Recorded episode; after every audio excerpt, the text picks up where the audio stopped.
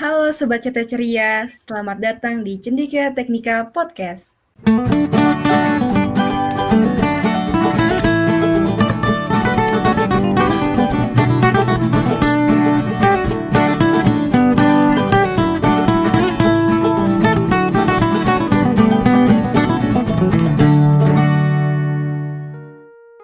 Podcast kali ini, kita akan bahas mengenai juara kompetisi di tengah pandemi.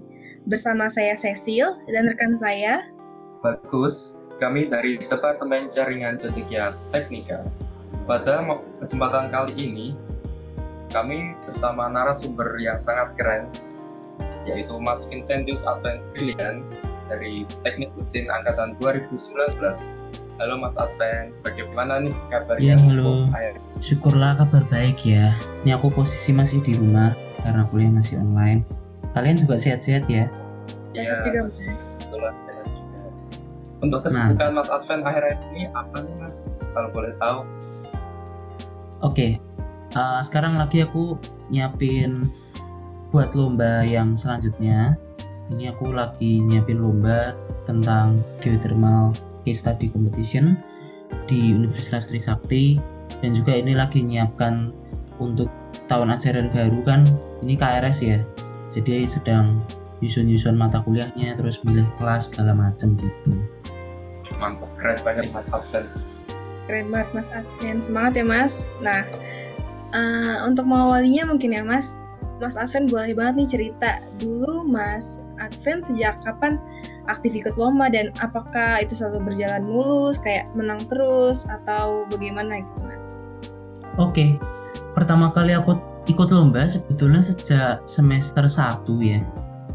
Itu kalau dihitung sampai sekarang aku sudah ikut berapa kali lomba, aku lupa persisnya berapa, tapi kayaknya sekitar uh, 12 mungkin ya.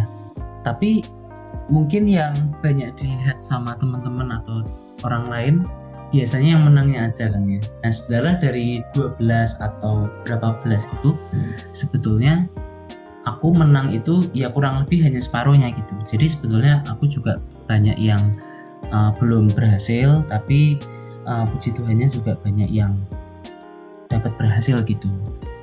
Nah kalau semester 1 itu aku dulu coba ikut lomba esai, aku ikut dua lomba, dua lomba esai, tapi kedua-duanya belum ada yang lolos semua. Bahkan seleksi esainya pun belum lolos untuk sampai ke tahap final. Nah, kemudian baru di semester 2 itu aku ikut lomba yang sepertinya mungkin jarang bagi kalangan mahasiswa pada umumnya ya.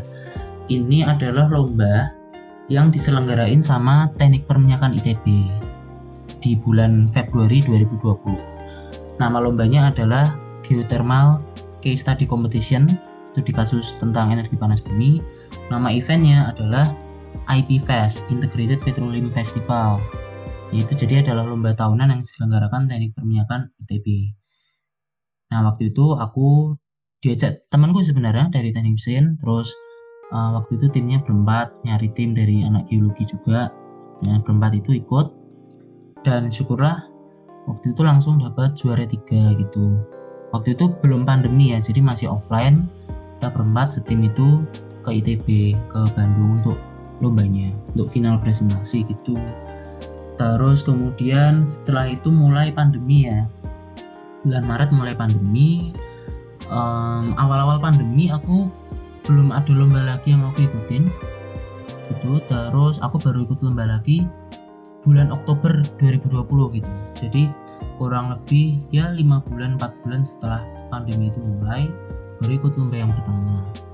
Ini lombanya adalah case study competition juga tentang studi kasus tapi kali ini bukan geothermal tapi oil and gas tentang migas gitu nah waktu ini aku setim sama anak geofisika dua orang sama anak geologi satu orang waktu ini lombanya adalah namanya itu Petroweek itu yang menyelenggarakan adalah dari Universitas Trisakti gitu. tapi pada tahap seleksi awal pun itu yang kali ini belum lolos waktu itu timku. Nah terus uh, timku tetap kompak untuk mencari kesempatan lomba yang selanjutnya. Nah kebetulan waktu itu di bulan Oktober juga itu ada lomba juga yang lain sama tentang oil and gas case study competition. Kali ini namanya Speedfest, SPI Education Festival itu yang menyelenggarakan dari UPN Veteran Jogja.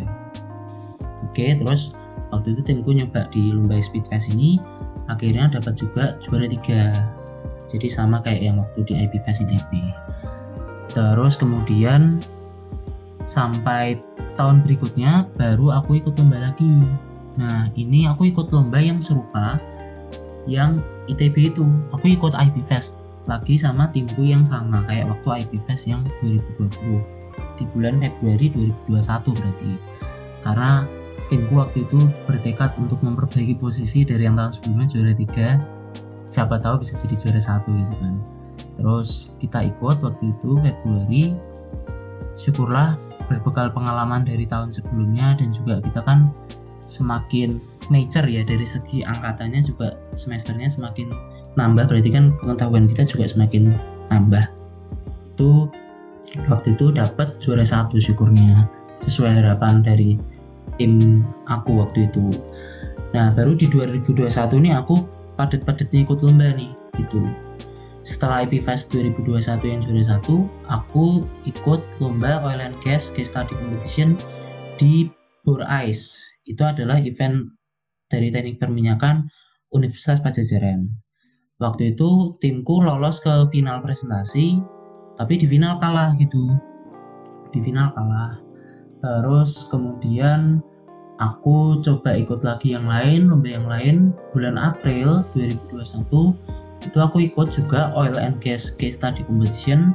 Nama eventnya adalah Petrolida itu di ITS menyelenggarakan dari teknik kimia ITS bulan April syukurlah waktu itu dapat juara satu gitu.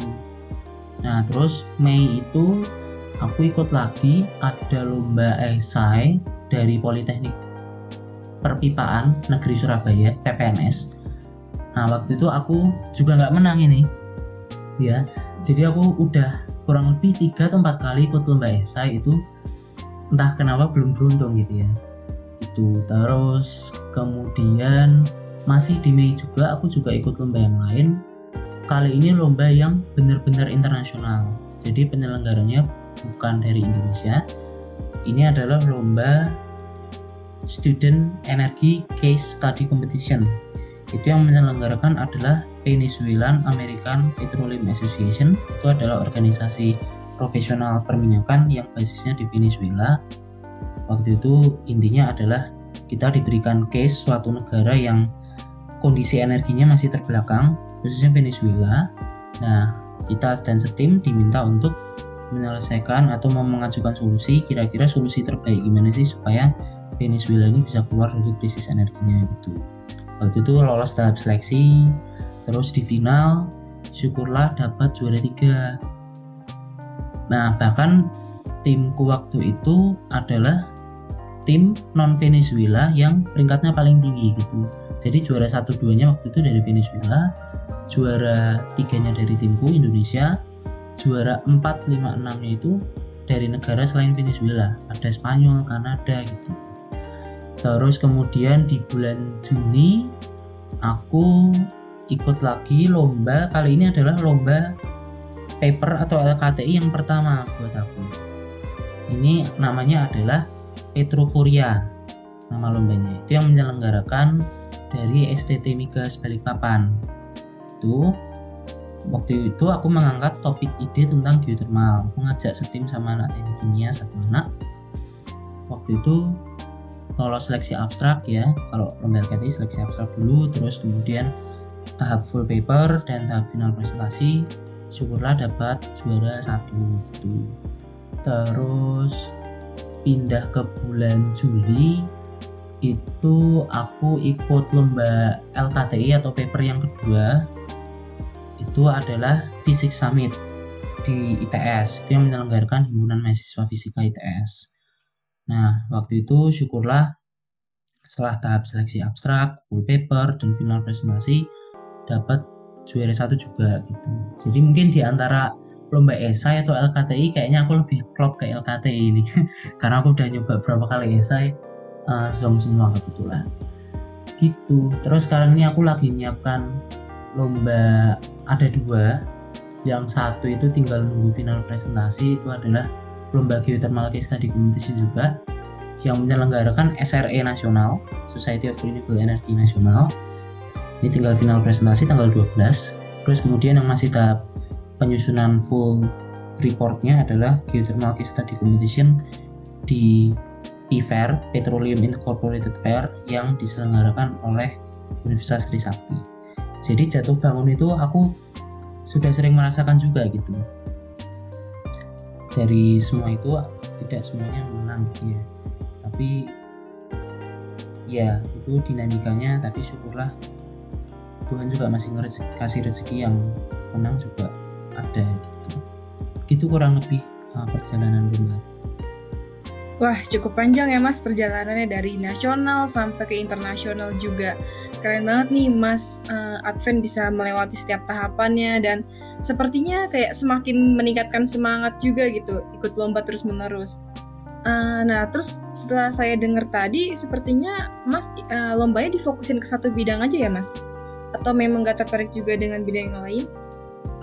Oke, betul difokuskan ke satu bidang khususnya energi ya. Nah energi ini sebenarnya bisa di breakdown lagi jadi tiga kalau yang aku minat itu yang pertama adalah geothermal, yang kedua adalah oil and gas atau migas, yang ketiga adalah pembangkit listrik. Nah geothermal case tadi aku pernah, oil and gas case tadi pernah. Kalau yang pembangkit listrik ini ketika aku ikut LKTI Fisik Summit yang kemarin barusan bulan Juli itu gitu. Jadi memang minatnya ke fokus ke energi tadi ya Mas ya? Betul, iya. Terus Mas kan tadi katanya ikut lomba beberapa bulan juga setelah pandemi ya. Berarti apa adanya pandemi ini menghambat Mas juga dan seberapa ngaruh sih ke eh, Mas gitu? Oke, kalau untuk semangat ikut lomba, syukurlah tetap sama semangatnya ya. Bahkan lebih karena sekarang kan ketika pandemi itu kan kuliah online. Nah, jadinya kalau kita mau mempersiapkan lomba itu kan tidak terlalu terganggu kegiatan kuliah ya. Misalnya kalau offline kan kita ke kampus harus bangun pagi terus juga kemakan waktu buat jalanan segala macam kan. Nah, kalau kuliahnya online gini kita lebih leluasa dalam mengatur waktu. Jadinya kalau kita mau ikut lomba yang lebih banyak itu nyiapinnya juga nggak akan kewalahan kalau aku rasa ya. Cuma yang menjadi tantangan, bukan kendala ya, tapi tantangan, itu adalah gimana caranya memaintain komunikasi yang baik dalam satu tim ketika ikut lomba itu. Karena kan kita nggak ketemu ya, bahkan banyak dari anggota timku itu yang aku belum pernah ketemu sama sekali sama mereka secara virtual langsung gitu. Nah, tapi yang penting adalah pinter-pinter ketua timnya dan kekompakan dari timnya itu sendiri sih gimana caranya tetap maintain komunikasi yang baik supaya nyiapin mobilnya bisa lancar menurutku itu aja sih untuk tantangannya ya lebih di komunikasi tim Oh jadi tetap ada plus minusnya ya mas selama pandemi ini buat kinerja mas buat ikut lomba iya nah, pasti hmm. Terus tadi juga Mas udah beberapa kali bilang kalau nggak mulus terus lah. Ada beberapa kali belum berhasilnya. Nah, kalau dari Mas gimana sih Mas menyikapinya pas belum berhasil? Kalau dari aku sih, aku berusaha untuk tidak terlalu terlarut dalam kesedihan menyesali kegagalan lomba itu. Yang penting dievaluasi aja kira-kira kurangnya di mana dan penyebabnya belum menang itu apa supaya nanti ketika ikut lomba yang berikutnya bisa belajar dari kesalahan yang sebelumnya. Gitu aja sih. Oke, keren banget nih Mas Alvan. Mungkin ini Mas, aku mau tanya. Apa sih motivasi Mas Alvan dari awal kok tertarik banget yeah. ikut banyak perlombaan gitu? Apa karena dianya atau karena ingin nambah ilmu itu? Mungkin boleh cerita ya Mas. Oke. Motivasi aku ikut lomba itu sebenarnya yang utama itu adalah ke pengembangan diri sih. Ya, jadi kalau tentang hadiah itu bahkan aku sering lupa kalau ditanyain hadiahnya berapa? Itu tuh aku sering lupa. Karena kalau di guidebook gitu ya di buku panduan lomba aku kalau daftar lomba atau bahkan setelah menang pun aku nggak ngecek nominal dari hadiah lombanya itu berapa.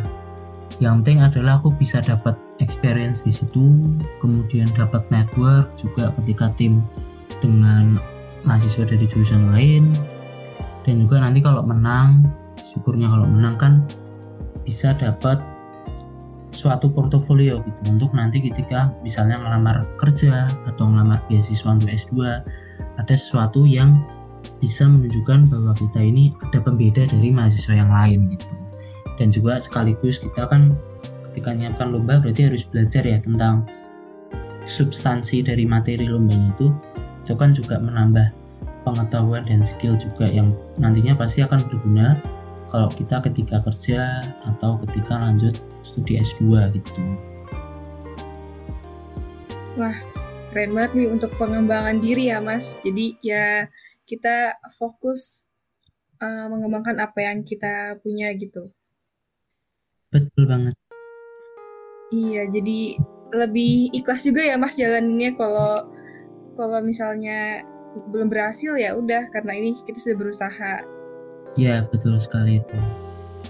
Nah, Mas, uh, tadi juga Mas bilang kalau ada partner yang belum pernah ketemu uh, selama pandemi, tapi udah bisa satu tim lomba. Nah, kalau dari Mas itu ada strategi nggak, Mas, dalam memilih dan membentuk tim nih buat lomba? Kan ada beberapa lomba yang harus pakai tim ya, Mas.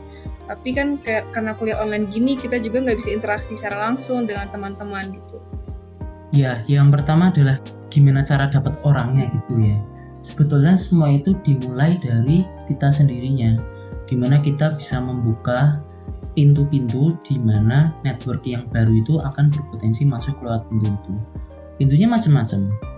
Misalnya yang pertama adalah ikut organisasi yang paling simpel. Jadi teman-teman aktif aja ikut organisasi yang sekiranya ada peluang besar untuk ketemu teman di situ yang kira-kira klop untuk diajak ikut lomba. Misalnya kalau teman-teman tertarik ikut lomba LKTI, ya ikutlah kelompok-kelompok penelitian di baik itu UKM maupun BSO di Fakultas Teknik gitu. Nah ini dari situ bisa jadi ketemu rekan yang bisa berpotensi untuk diajak setim ikut lomba. Atau yang kedua, ya coba ikut lomba sendiri dulu dengan network yang terbatas dulu yang sudah kita kenal siapa coba ikut lomba dulu nanti kalau rezekinya menang itu nanti kalau menang itu biasanya bakal ada tawaran-tawaran yang secara otomatis masuk gitu. Nah itu terutama contoh kalau aku pengalaman ya itu yang lomba di September dan Oktober 2020 itu itu tuh aku diajak sama anak geofisika yang dia itu melihat aku dapat juara tiga di geothermal case study competition yang bulan Februari gitu. Jadinya dengan menang itu kadang bisa juga membukakan pintu-pintu rezeki yang selanjutnya. Jadi kalau bagi aku pribadi pintunya ada dua. Yang pertama organisasi yang kedua ikut lomba gitu.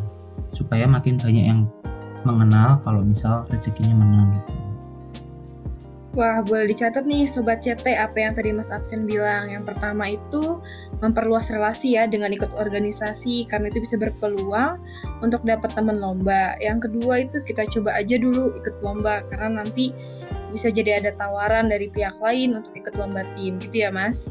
Betul. Oke. Okay penjelasan yang cukup signifikan tentang tadi ya utamanya yang motivasi terkait ikut lomba bukan mengincar hadiahnya tapi lebih ke pengembangan diri. Uh, ini sih mas mungkin aku mau tanya lagi. Uh, tapi untuk dari mas sendiri uh, selama ini apa uh, apa tidak pernah memikirkan sedikit pun gitu? Maksudnya motivasi utamanya adalah hadiahnya gitu mas? Atau selama ikut lomba tetap motivasinya yaitu pengembangan diri. Oh iya, kalau dibilang 100% pengembangan diri juga enggak ya, naif ya. ya motivasi ada hadiah uangnya itu tetap ada lah, cuma itu ya hanya sebagai pemantik aja terutama kalau lombanya ini yang menyelenggarakan dari internasional kayak yang lomba yang penyelenggaranya dari Venezuela itu hadiahnya 3-4 kali lipat lebih besar daripada hadiahnya kalau aku ikut lomba di Indonesia. Nah itu juga jadi salah satu motivasi juga sih kalau misal menang kan wah bisa dapat uang segitu gitu kan. Kayak itu tetap ada. Tapi bukan motivasi utama gitu. Oke mas, mungkin selanjutnya ini mas. Uh, mas Alvin kan sering ke lombanya kan biasanya bertim gitu. Dari Mas Alvin sendiri peran atau role-nya yang Mas Alvin pegang apa? Oke, bervariasi ya tergantung jenis lombanya. Kalau untuk geothermal case study competition itu timku itu diverse ya ada dari geologi mereka akan handle di bagian ilmu bawah tanah ilmu bumi kemudian temanku satu lagi yang dari teknik mesin juga itu dia di bagian teknik pengeborannya drilling. Kemudian kalau aku sendiri handle di bagian surface facility atau fasilitas produksi di permukaan. Kalau geothermal ya tentang sistem perpipaannya pembangkit listriknya dan juga biasanya aku bantu handle ke keekonomian proyek. Misalnya menghitung net present value NPV atau internal rate of return IRR untuk menentukan apakah proyek itu proyek geothermal itu visible secara ekonomi atau tidak. Kalau di oil and gas case study competition kurang lebih juga sama, aku akan handle di service facility, di production facility yang ada di permukaan, sedangkan rekan-rekan yang dari geofisika atau geologi handle di bagian subsurface-nya atau di ilmu bawah tanahnya. Dan juga biasanya aku bantu-bantu ke yang sifatnya strategi project manajemennya untuk mengelola lapangan minyak itu gimana dan juga sama ke tentang economic visibility analisisnya gitu. Kemudian kalau di lomba paper atau LKTI kalau lomba di paper atau LKTI biasanya pembagiannya hanya lebih ke babnya ya. Jadi siapa yang menulis bab ini, siapa yang menulis bab ini. Biasanya aku nulis yang core-nya nih, yang intinya itu di bagian metodologi atau di bagian hasil dan pembahasan. Kurang lebih kayak gitu. Untuk role yang sifatnya siapa ketua tim dan anggota tim, kalau ketua tim aku pernah di Speedfest Oil and Gas Case Study Competition 2020 yang waktu itu dapat juara 3 dan juga di LKTI sama paper competition yang Petroforia dari STT Migas Balikpapan bulan Juni kemarin dan juga di Fisik Summit yang bulan Juli kemarin itu jadi ketua tim. Gitu. Wah sangat menarik ya mas. Kayak tadi ada yang dari geologi terus ada yang dari mesin juga. Nah iya betul. uh, mm -mm, oke. Okay. barangkali aku mau ngasih tips ya tentang bagaimana memilih anggota tim yang tepat untuk dijadikan tim kita gitu. Sebenarnya kunci yang pertama itu adalah diversity atau keberagaman. Keberagaman ini bisa dilihat dari beberapa aspek. Yang pertama adalah dari segi angkatannya. Nah, itu kalau bisa usahakan angkatannya itu jangan semuanya sama kayak kita. Misalnya terutama yang angkatan 2020 gitu ya, itu 2021 nantinya itu kalau bisa jangan semuanya anggota tim itu dari angkatan 2020 gitu kalau bisa ada satu atau dua yang 2019 atau 2018 kenapa? Karena seniority di dalam tim itu tetap penting. Karena yang angkatan atas itu tidak menjamin ya tapi ada kemungkinan dia akan lebih experience ketika mengikuti lomba. Dan juga biasanya kalau ada angkatan yang lebih di atas di situ biasanya yang jadi leadernya gitu kan.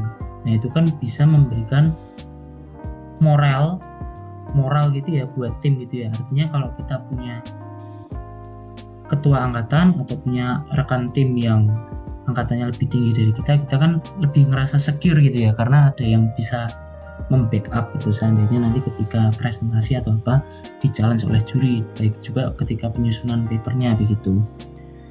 Kemudian yang diversity yang kedua adalah dari segi prodinya. Nah itu juga usahakan prodinya itu jangan sama semua dalam satu tim, kecuali memang dari regulasi lombanya ya. Tapi usahakan itu prodinya berbeda-beda, disesuaikan sesuai kebutuhan lombanya. baik itu tema lombanya maupun ide yang mau kita angkat di dalam lomba itu.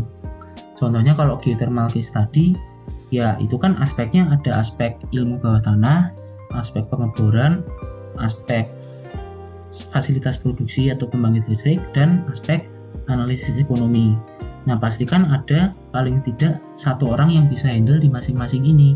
Jadi makanya aku ngajak geologi, ngajak teknik mesin, dan ngajak anak geofisika itu supaya bisa handle di jobdesk masing-masing atau juga bisa dari segi ide yang kita angkat misalnya kita meneliti atau mengajukan suatu alat di lomba LKTI gitu ya misalnya tentang turbin air gitu yaitu pastikan ada anak misalnya teknik mesin yang dia punya kemampuan untuk 3D modeling dan juga pastikan misalnya ada anak teknik kimia atau teknik fisika untuk mengurusi di bagian instrumentasi dan kelistrikannya.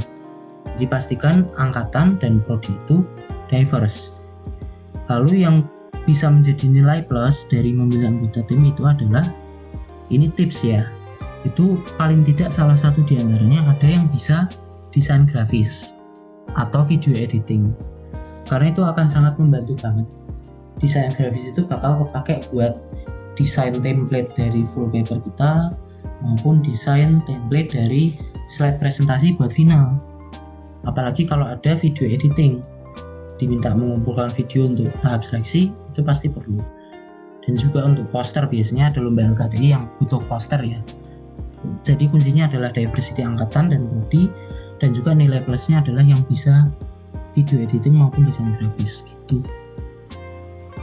Wah, bener banget ya Mas. Dengan gitu juga berarti kita sekaligus jalin relasi yang lebih luas gitu. Kayak tadi beda angkatan, beda prodi. Iya, betul banget itu. Nah, diinget ya Sobat CT tips yang dari Mas Advent tadi. Nah, kan Mas tadi udah ceritain ya perjalanan lombanya udah banyak banget yang masih ikutin. Tapi kan Mas juga masih kuliah, terus mungkin ada organisasi yang lain kalau dari Mas Advent, gimana tuh Mas ngatur waktu dan prioritas kegiatannya gitu? Oke, sebetulnya kuncinya pasti semua orang sudah pernah dengar ya, yaitu adalah skala prioritas. Tapi sebelum ke sana, itu ada satu hal dulu yang harus diperhatikan. Ini adalah tindakan preventif sifatnya untuk mencegah kita itu nanti burnout atau kewalahan untuk menghandle semua kegiatan yang kita lakukan. Apa? Itu adalah belajar untuk berkata tidak. Learn to say no. Jadi umumnya kalau kita semakin banyak experience itu semakin banyak juga tawaran yang akan masuk gitu. Nah kadang kita ini karena seneng gitu ya wajar lah ya seneng dapat tawaran gitu wajar tapi terkadang kita lupa kalau kita ini punya limit juga baik dari segi waktu maupun minat kita kadang dari sekian banyak tawaran yang masuk itu tidak semuanya sesuai dengan minat kita.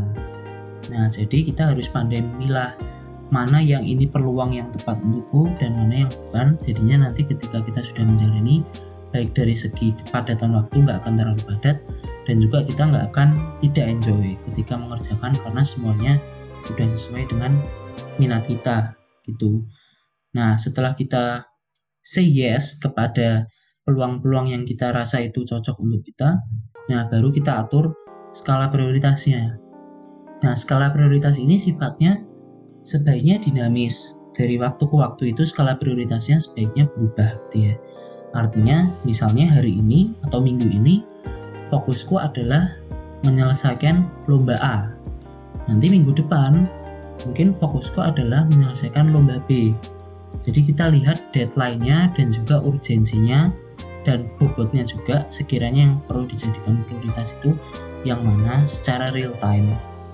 Jadi ada dua ya, yang pertama adalah belajar berkata tidak kepada opportunity yang sekiranya tidak cocok buat kita dan sekiranya kalau sudah terlalu padat kegiatan kita lalu baru yang kedua adalah mengatur skala prioritas secara dinamis setiap waktunya begitu wah uh, berarti kita juga penting ya mas untuk mengenali kapasitas diri kita supaya uh, kayak yang tadi mas Advin bilang mencegah burnout gitu.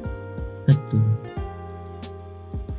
uh, Mas Adven kan sering banget tuh ikut berbagai macam lomba mulai dari statistics competition hingga LKTI nah tips and triknya dalam penggalian ide ataupun dalam penyusunan proposal penyusunan papernya tuh gimana sih mas? Tips and triknya gitu.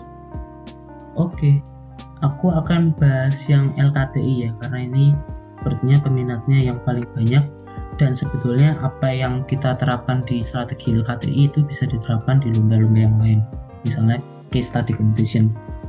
Nah untuk LKTI ya pertama adalah menentukan tim yang pas dulu ya. Yang tadi seperti tipsku baik dari segi angkatan, prodi maupun skill bisa desain grafis. Setelah ketemu tim yang pas nah lomba LKTI kan umumnya ada tiga tahap ya. Yang pertama itu tahap seleksi abstrak. Kalau lolos nanti tahap kedua yaitu tahap seleksi full paper lalu tahap ketiga final presentasi gitu kan. Nah berarti semua itu mulai dari abstrak perjalanan kita di lomba LKTI nah sekarang yang jadi pertanyaan adalah gimana cara menulis abstrak LKTI atau paper yang benar gitu kan. Nah ini barangkali yang sering kebanyakan orang ini salah konsep gitu adalah kita itu nulis abstrak dulu baru lakuin penelitian. Padahal sebetulnya itu konsep yang terbalik. Abstrak itu kan dari segi namanya itu kan dia rangkuman atau ikhtisar dari penelitian yang kita lakukan kan nah logikanya gimana caranya kita bisa nulis abstrak kalau belum melakukan penelitiannya kan nggak mungkin kan nah kita harus melakukan penelitian dulu baru nanti ditulis abstraknya dan dibawa ke lomba gitu Nah, step-stepnya gimana kalau menulis abstrak? Itu berarti karena kita harus meneliti dulu, step yang pertama adalah brainstorming idenya. Nah, ini bisa dilakukan dengan diskusi sama tim internal maupun juga minta pendapat dari dosen. Itu misalnya nanti dipilih ide-ide yang paling bagus dan disepakati untuk dibawa ke lomba itu. Lalu step yang kedua adalah tentukan skopnya yang mau diteliti itu seperti apa Skop ini kurang lebih ada rumusan masalah. Kita mau mengangkat masalah apa, kemudian yang kedua adalah tujuan penelitiannya, kita ini mau meneliti itu untuk apa, dan yang ketiga adalah batasan masalahnya. Artinya kita itu yang mau diteliti lingkupnya sampai mana sih yang kita teliti dan tidak gitu. Nah, setelah itu sudah didefine secara clear, baru step yang ketiga adalah tentukan metode penelitiannya. Mungkin bagi banyak orang mendengar kata-kata metode penelitian atau metodologi itu seperti kesannya rumit gitu ya, seperti scientific banget. Tapi sebetulnya enggak. Metodologi itu sebetulnya membantu kita supaya kita ini bisa tahu gimana caranya meneliti yang ingin kita teliti gitu. Untuk mencapai ke sana tuh step apa yang harus dilakukan. Nah kalau kita pun nggak tahu cara menelitinya, ya kita akan bingung stepnya meneliti gimana. Itu pastikan metodologi dan pola pikir penelitian itu sudah clear. Lalu yang keempat adalah lakukan penelitiannya, eksekusinya sesuai dengan skop yang sudah ditentukan dan metodologi penelitian yang tadi. Kalau dari penelitian sudah ketemu hasilnya, misalnya kita mengajukan suatu alat yang bisa meningkatkan hasil panen dari ladang pertanian di daerah X misalnya. Nah, setelah keluar angkanya gitu ya, misalnya dengan alat ini produksi pertanian bisa ditingkatkan 60% misalnya. Nah, itu baru kita tulis ke abstrak. Jadi abstrak itu sudah harus mencakup hasil penelitiannya, bukan baru ide kasar itu. Terus yang kedua, ya setelah nulis abstrak ya tunggu pengumuman lolos abstrak dulu ya. Nah, kalau lolos baru kita nulis papernya. Oke, nah untuk menulis paper yang baik berarti kita harus mengenali dulu kan kira-kira struktur paper atau LKT itu apa aja gitu. Nah umumnya mirip seperti skripsi bab pertama itu ada pendahuluan yang mana di situ ada latar belakang rumusan masalah tujuan penelitian dan batasan masalah. Lalu bab yang kedua itu adalah kajian pustaka atau dasar teori. Terus bab yang ketiga adalah metode penelitian. Bab yang keempat hasil dan pembahasan, dan bab yang kelima kesimpulan dan saran. Nah, setelah kita tahu strukturnya, kita saatnya menulis kan, saatnya menulis paper itu. Nah, yang pertama yang harus diperhatikan, pastikan sudah stick to the rules. atau sesuai dengan regulasi lombanya. Diperhatikan misalnya jumlah halaman maksimal itu berapa, kemudian marginnya, ukuran font text-nya, tipe font text-nya, spacing segala macam, itu pastikan semuanya sudah sesuai regulasi. Karena kadang hal ini itu disepelekan bagi kebanyakan orang, tapi sebetulnya berdampak signifikan buat ketika nanti penilaian. Lalu yang kedua adalah minimalkan salah ketik atau typo. Nah itu nanti di akhir bisa cek ulang kira-kira yang salah ketik yang mana. Kemudian yang ketiga adalah terkait kontennya. Nah, gimana sih supaya paper yang kita tulis itu dia itu alurnya jelas gitu. Nah, ini mungkin aku share untold story gitu ya tentang behind the scene gimana juri itu menilai paper atau LKTI kita. Ini aku dapat dari sharing dari cuttingku dari Fisika 2018 gimana caranya juri itu menilai atau membaca paper kita. Alurnya itu yang pertama adalah dewan juri itu yang langsung dibaca adalah rumusan masalahnya. Setelah rumusan masalahnya dibaca, yang kedua adalah tujuan penelitian. Setelah itu langsung lompat ke hasil dan pembahasan.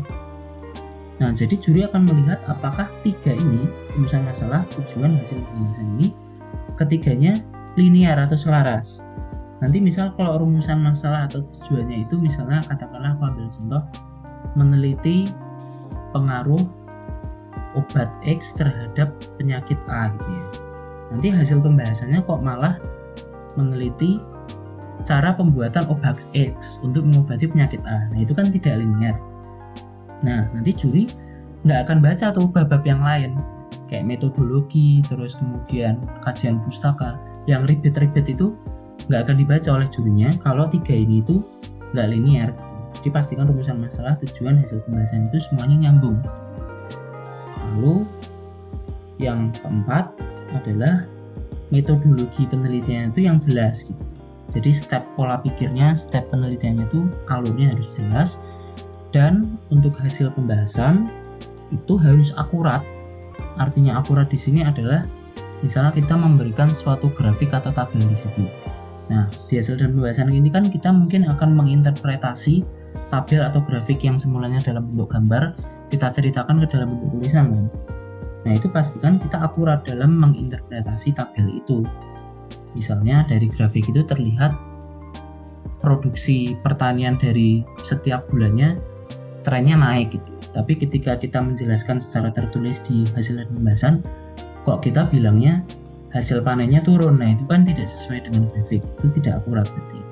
Dan juga tajam. Kita dalam membahas hasil dan pembahasan itu harus tajam. Artinya pastikan aspek-aspek penting yang sekiranya penting untuk dibahas itu semuanya dibahas di dalam LKT itu nah kalau sudah itu ya sudah tinggal finishing papernya kita kumpulkan kalau lolos ke tahap final presentasi berarti saatnya kita menyiapkan final presentasinya Nah untuk final presentasi ini banyak trik-trik non teknis yang perlu diperhatikan. Misalnya yang pertama adalah gimana caranya slide deck gitu ya. Kita namanya menyusun konten PPT supaya konten PPT itu kita nggak kebanyakan tulisannya dan juga gimana caranya gambar yang kita masukkan ke slide PPT itu tetap tersampaikan pesannya gitu. Nah itu ini perlu experience ya barangkali ini uh, jadi materi tersendiri kalau untuk membuat slide PPT yang baik dan benar itu bagaimana. Nah juga yang kedua itu adalah desain grafis ya. Jadi pastikan desain template PPT yang kita buat itu menarik untuk dilihat juri. Nah ini di sinilah peran dari rekan setim kita yang bisa desain grafis itu tadi. Lalu yang ketiga adalah ketika eksekusi presentasinya. Nah itu pastikan latihan, latihan dan latihan. Jadi supaya kita itu ketika presentasi lancar dan dari segi durasi itu juga pas gitu ya. Karena biasanya durasi presentasi kan dibahasin, dibatasin loh. Ada ada yang 10 menit, ada yang 20 menit. Nah, kita kan harus bagi-bagi waktu tuh. Dengan latihan ini kita akan tahu kira-kira presentasi yang kita bawakan itu sudah within duration atau belum. Gitu. Lalu yang terakhir adalah siapkan kemungkinan pertanyaan-pertanyaan yang akan juri berikan kepada kita ketika Q&A. Jadi misalnya aku ngerasa kurang pede di satu aspek ini, kayaknya ini bakal dicerca oleh juri. Nah itu kita siapkan jawabannya dulu sebelum presentasi. Gitu kurang lebih untuk tips and trick tentang teknis LKTI, ini kurang lebih bisa diterapkan juga di lomba-lomba yang lain. Gitu. Bermanfaat banget ya Sobat CT semua yang udah disampaikan sama Mas Advent tadi. Dan gak berasa nih Mas Advent ternyata udah cukup lama nemenin kita. Seru ya bahas pengalaman sampai tips-tips tadi. Nah, sebelum kita akhiri, mungkin Mas Advent bisa memberikan pesan untuk Sobat CT yang sedang mendengarkan podcast kita kali ini supaya kita bisa tetap semangat untuk mengembangkan diri walau pandemi dengan ikut kompetisi ini. Oke, sederhana aja ya. Yang penting pesanku adalah jangan sia-siakan kesempatan teman-teman. Teman-teman sudah diterima di UGM, teman-teman punya privilege. Privilege itu baik dari segi resource dosen yang bisa memberi kita bimbingan, dan juga kemampuan kita pribadi, dan network yang bisa kita jalin di UGM ini. Karena semuanya ini punya potensi anak-anak UGM, jadi kita bisa punya lingkungan yang mendukung untuk kita berprestasi atau mengembangkan diri kita. Dan juga jangan ragu-ragu untuk mengambil kesempatan. Kadang untuk melangkah pertama ikut lomba yang perdana itu ya, terutama untuk yang masih mahasiswa baru yang belum pernah ikut lomba, itu beranilah untuk maju ikut lomba itu. Jangan terlalu banyak berpikir atau ragu, tapi juga tetap perhitungan dengan matang. Seperti tips-tipsku yang tadi ya, misalnya memilih anggota timnya, terus memilih idenya, tips and trick penyusunan LKT-nya dan segala macam. Jadi kita harus berani untuk mencoba segala peluang, tapi tetap penuh dengan perhitungan. Dan yakinlah bahwa apa yang kita lakukan peroleh di UGM ini ketika kita kuliah pasti nanti sedih payahnya kita, susah payah kita, pengorbanan kita yang sudah kita berikan untuk mencapai juara itu akan terbayar pada akhirnya. Entah itu untuk beasiswa, entah itu untuk melamar kerja dan sebagainya. Gitu aja dari aku. Ya, keren banget nih Mas. Nah, untuk Sobat Ciut yang ingin tahu lebih lanjut tentang Mas Advent, bisa banget nih follow Instagram Mas Advent yaitu advent.brilian01 dan LinkedIn Vincentius Advent Brilian. Oke, Sobat CT juga bisa follow Instagram at CTFTUGM buat dapat update informasi seputar lomba, beasiswa, atau informasi keren lainnya. Oke, terima kasih untuk Mas Adven yang telah bersedia menjadi narasumber pada kesempatan podcast kali ini. Dan terima kasih kepada Sobat CT yang telah mendengarkan podcast kali ini. Saya Bagus dan rekan saya Cecil pamit undur diri. Sampai jumpa di podcast selanjutnya. Terima kasih.